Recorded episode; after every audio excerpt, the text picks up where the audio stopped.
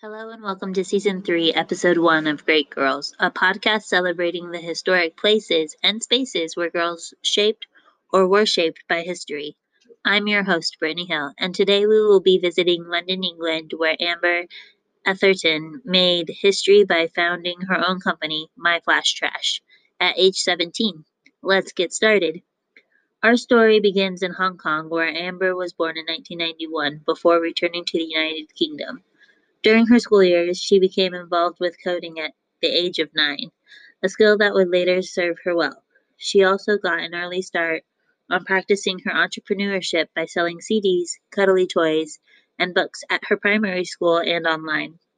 Her parents nurtured her entrepreneurship spirit, entrepreneurial spirit, giving her so-called power books like Rich Dad Poor Dad by Robert Kiyosaki. Additionally, around the same time, Amber's mother launched her own skincare cream line for women over 50, taking an online degree in science. They also encouraged Amber to try new things, such as modeling, which Amber credits as giving her confidence. By age 16, our leading lady was buying jewelry from Asia and selling it to her peers at break time. Eventually, she decided to sell online as part of her blog. In 2015, in an, in an in a 2015 interview with Glamour magazine, she credits the Scissor Sisters song Filthy Gorgeous and studying paradoxes in GCSE English as influences for her business name, Flash Trash. Her brand quickly attracted investors in order to develop her own line of jewelry, including capital including Lion Capital founders Leon Lyndon Lea and Robert Darwent. Soon after, things went mental, as she stated, when celebrities began buying her site, but began buying from her site. One notable celebrity was Eleanor Calder, a former girlfriend of One Direction's Louis Tomlinson. Tomlinson. Another factor in her success was empowering her customers to become content creators, dubbing the Charm Gang dubbed the Charm Game, who became become who became repeat customers and helped spread the word of the brand. The jewelry has been worn by stars including Rihanna, Cara Delevingne, and even HRH Duchess, oh, Her Royal Highness Duchess of Cambridge. Amber sold the company in 2016 for an astonishing estimated 2 million pounds. In 2011, at age 20 years old, co- Amber co-founded and starred in the reality show Made in Chelsea, a scripted reality show whose first episode opened with a launch party for Amber's website. The show not only gave her a fan following, but also pushed her jewelry line into the spotlight. As Amber stated in an interview with The Fashionist, it was also super fun, so it definitely got the word out there to an international viral audience. There's nothing that can compare to the kind of traffic that TV can bring you. So it was really cool to use Chelsea as a way to get flash trash out there. That same year, Amber was listed as the fifth most powerful person in digital fashion by British Vogue. Amber left Made in Chelsea in 2012 to focus solely on her business, which then received an angel investor to help it grow. With the investment, Amber was able to redesign her website and launch a self designed jewelry line called Flash Trash Girl. The brand quickly expanded to be carried in retail stores.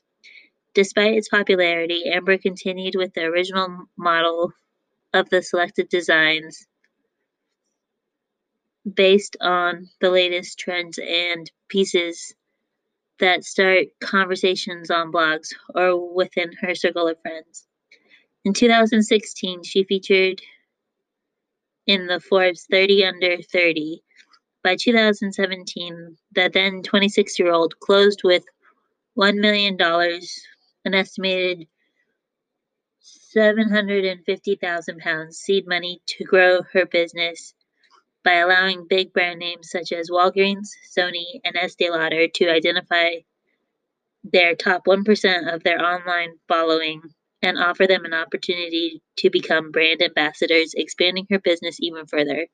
That same year, Amber sold her brand to TF, T, NFTT, a Hong Kong based group that manufactures jewelry, in order to better integrate with supply chains. Amber retained creative and marketing control of the brand, while also acquiring capital to run a new venture, Brand Fangirl. Amber pushed the boundaries of business even further when she found, founded Zyper, an advertising technology startup company that uses a virtual a visual recognition app rubric designed to solve the millennial epidemic of deciding what to caption of deciding what to caption a photo. Using savvy visual recognition technology, the software is able to understand what an image consists of and then suggest, suggest relevant captions. The user is then provided with three options musical lyrics, a quote, or a trending phrase to use as a caption. Zyper eventually expanded into a community marketing into a community marketing platform, helping brands find superfans, launching private communities, and focusing on engagement. Through the help of various seed funding initiatives, and expansions from London to San Francisco and New York City. Amber has also become involved with getting children of all ages interested in entrepreneurship by becoming business buddies on BBC's Young Dragon's Den, Pocket Money Pitch, and judging in the UK National Enterprise Challenge. Today, Amber remains CEO and founder of Zyper, having closed My Flash Trash shortly after it sold to NFTT. That's it for this episode of Great Girls, which is produced by Girl Museum, the first and only museum in the world dedicated to celebrating girlhood. This podcast is part of our ongoing project, Sites of Girlhood, to put girls on the map, documenting the spaces and places where girls have been integral to history and culture. Their stories are shedding new light on girlhood and its impact on our collective history. Visit us on the web at www.girlmuseum.org slash projects slash sites. Finally, be sure to tune in next week as we explore Hong Kong, China, and Hillary Yip. Thank you.